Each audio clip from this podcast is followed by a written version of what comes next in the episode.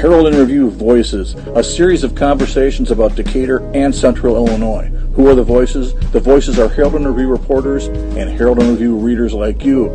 Stay tuned to the end of this podcast to find out how you can participate.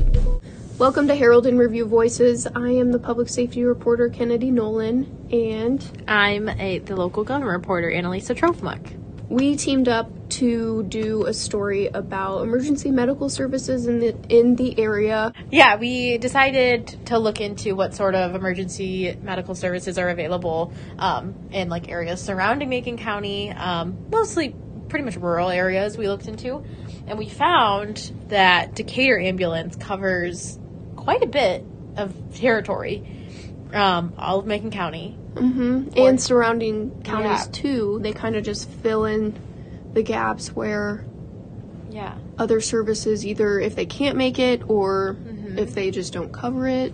Yeah, so other, I I guess, smaller ambulance services um, have many struggles, and we kind of go through that in the story a little bit, and you'll see things like whether it's funding or Kennedy, you spoke with some about volunteers. Volunteers. hmm Some Yeah. volunteers that work out of town. Um, you know, if, if if somebody gets in a wreck and somebody who volunteers works out of town, they can't respond to the wreck. So Yeah. um, we've heard that that has been kind of a struggle as well.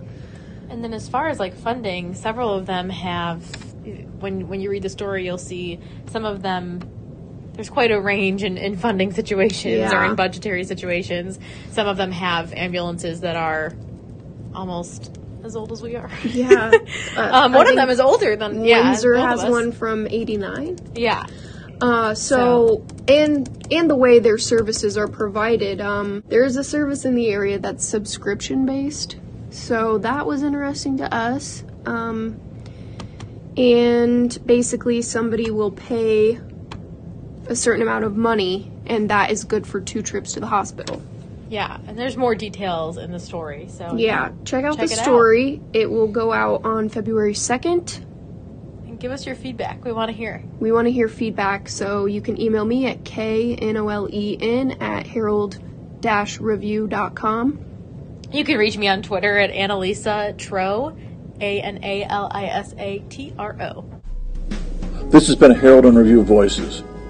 To participate in Herald and Review Voices or to suggest someone for us to talk to, send an email to Tim Cain at herald-review.com. T-I-M-C-A-I-N at herald-review.com.